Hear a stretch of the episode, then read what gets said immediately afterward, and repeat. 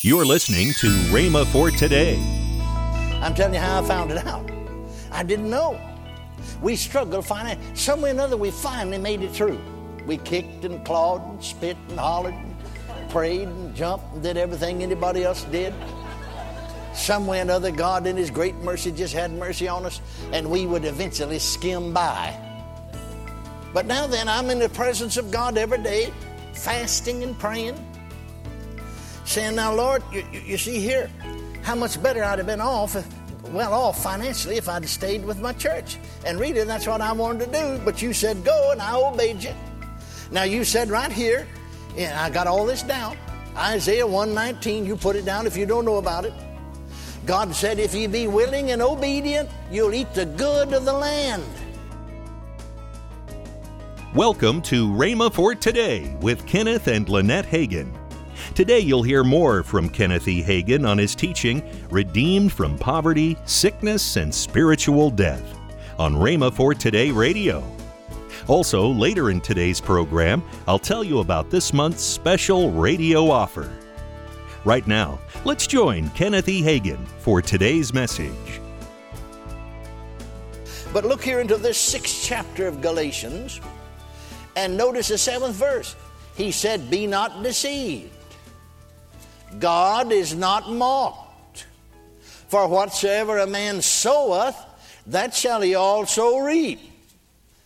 Now then, stop just a moment and realize that that doesn't just apply to wrongdoing, that applies to right doing as well, doesn't it? He's going to reap. Amen? Now look at the previous verse and, and it'll help you even more. Look at the sixth verse. Let him that is taught in the word communicate. The word communicate a better word is give. Give unto him that teacheth in all good things. And so you see, he's really also talking about giving. Let him that is taught in the word communicate or give unto him that teacheth, the teacher of the preacher, in all good things. Hallelujah. Why? Don't be deceived. God's not mocked. Whatsoever man soweth, glory to God, that shall he also reap. Hallelujah. Can you say amen? amen? That shall he also reap. So, Jesus said, Give, and it'll be given unto you. Good measure, pressed down, shaken together. My, if he'd stopped there, it'd have been good. But thank God he said, and run it over. Glory to God. Glory to God. Well, I'll tell you what, I like that running over part. Now, first of all, let's ask the question is that the truth? I mean, uh, what's that verse doing in the Bible? Is it really true? Is it for us? Or is that verse just in there to sort of hold the rest of it together? Don't mean anything. No, thank God. Did Jesus speak the truth? He's the one that said it. Or is he lying about it? I believe it's the truth, don't you? But notice he said, Shall men give? Shall men? But God's behind it. God's going to repay you or give to you through man. Shall men give unto your bosom? Of course, God's behind it. But he said, Shall men give into your bosom? Now, I remember when I left my last church in 1949 and went out on the field in field ministry, as we call it, holding meetings in churches, church meetings. And I'd been out there a solid year. I left in, in, in February of 1949. I preached my farewell sermon at the church that I pastored the first Sunday of February, 49, and the next Sunday, the second Sunday of February, 49, I began the revival meeting, as we called it, in Sachse, Texas, 25 miles from Dallas. Lynette's daddy, Lynette was just four years old. And, and if I'd have known that she is eventually going to be my, my daughter in law, I'd have tried to work on them, let them do a little bit of better job on her. But no, they did a splendid job. Thank you. Brother and Sister Tipton. And, and so uh, I'd been out there a solid year. Now, now, January of 1950 is the 12th month, you see. January of 1950 is the 12th month, isn't it? So I've been out on the field a year, left my church. And I'll tell you, I, I, I know payday don't come always right away. I mean, everything in the world went wrong. And that business I'm dealing with, the financial part, I'll talk about that. I could talk about a lot of other things. But, but I've been out there a year, and I'm a holding revival now down in East Texas in January of 1950. And so I, I, I got all my figures together.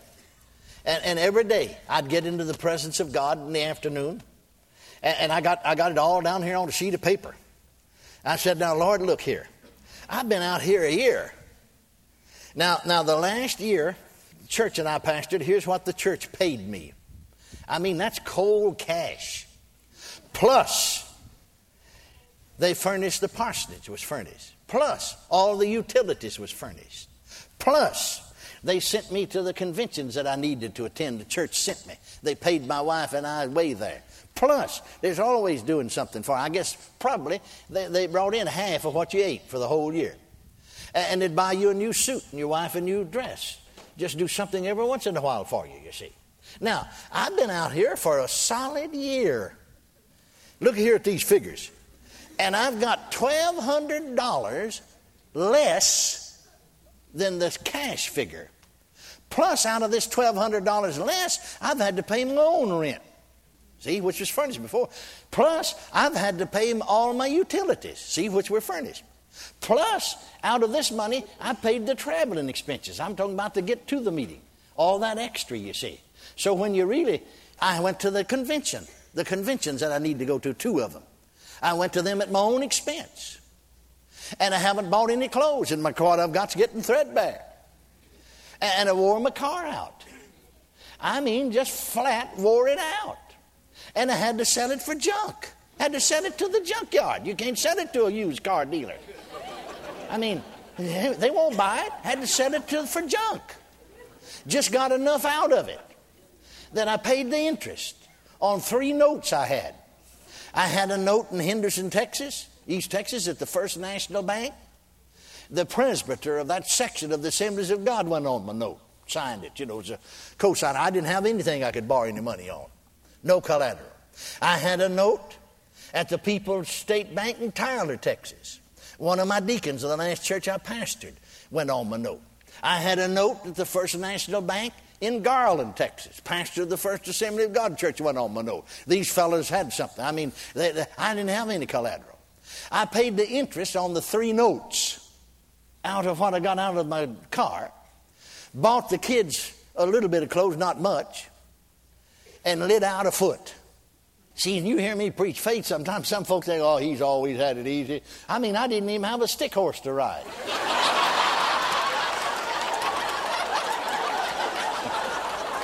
Amen.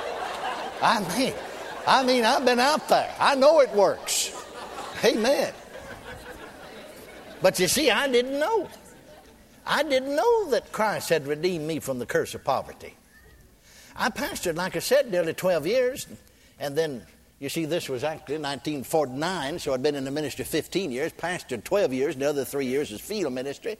Every church I pastored, we struggled financially. See, I didn't know that. I didn't know what I know now.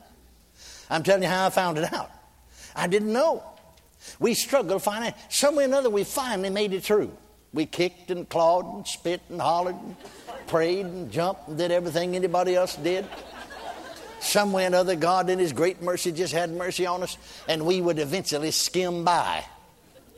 But now then, I'm in the presence of God every day, fasting and praying saying, Now, Lord, you, you see here, how much better I'd have been off, well off financially, if I'd have stayed with my church. And really, that's what I wanted to do, but you said go, and I obeyed you. Now, you said right here, and I got all this down. Isaiah 119, you put it down if you don't know about it. God said, If ye be willing and obedient, you'll eat the good of the land. That don't just apply to folks in the Old Testament. God's the same God in the New Testament. If he's going to reward people back there for being willing and obedient, he's going to reward people now for being willing and obedient. And if he doesn't, then he's changed. He's not the God the Bible said he is. But thank God he never changed. Not even a shadow of turning with him. If you be willing and obedient, I'm, I'm bringing that scripture to him. See? Pleading my case. If you be willing and obedient, you'll eat the good of the land. Well, now that's just an expression, a symbolic expression, you see. When he said you'll eat the good of the land, that means you know you'll have plenty to eat. Eat the good, wear the good, drive the good, live in the good. I ain't got nothing to drive. very few clothes. We're living in a three room, not three bedroom, three room apartment. Three room apartment.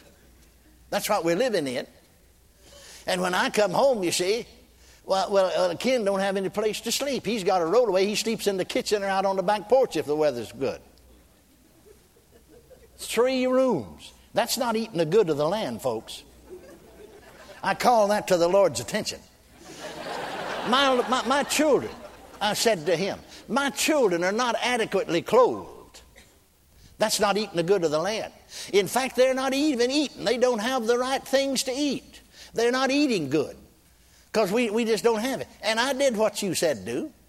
I wouldn't have left. Look, look how much better I'd have been off back there if I'd stayed in the church. We were eating good, best we ever ate.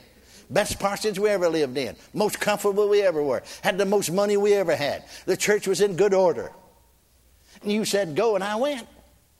And the third day of my praying and fasting, in the afternoon, the Lord said to me, Read that verse again. I read it. If you be willing and obedient, you'll eat the good of the land. I said, Now, Lord, I obeyed you. I'm sure not eating the good of the land. He said, Read that verse again. I read it. If you be willing and obedient, you'll eat the good of the land. I'm sure not eating the good of the land. And you said it, and I'm expecting to, but I'm not. How come? He said, The reason you're not eating the good of the land is because you don't qualify.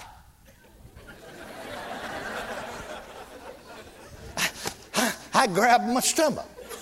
It just felt to me. if somebody ever come to you and wasn't expecting just, just hit you in the stomach with their fist? You know how it hurts? I mean, I hurt in here in my spirit, just like he'd hit me in the stomach with his fist. I said, I grabbed my stomach, said, Lord, you, you hit me in a low blow. What do you mean I don't qualify? You said right here if you be willing and obedient. And I obeyed you. Yeah, he said you obeyed me, but did you notice the word willing there? You weren't willing. Welcome to Rhema for Today with Kenneth and Lynette Hagin. Right now, let's join Kenneth and Lynette Hagin. I love our offer for this month.